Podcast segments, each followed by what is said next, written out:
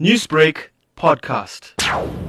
Restrictions on the sale of alcohol will be eased. The sale of alcohol by licensed premises for off-site consumption will be permitted from Mondays to Thursdays from 10 a.m. to 6 p.m.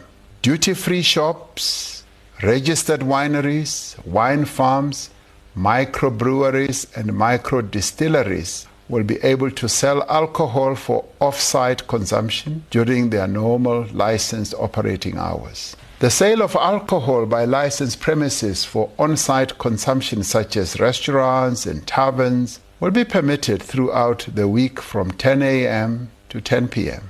Newsbreak, Lotus FM, powered by SABC News.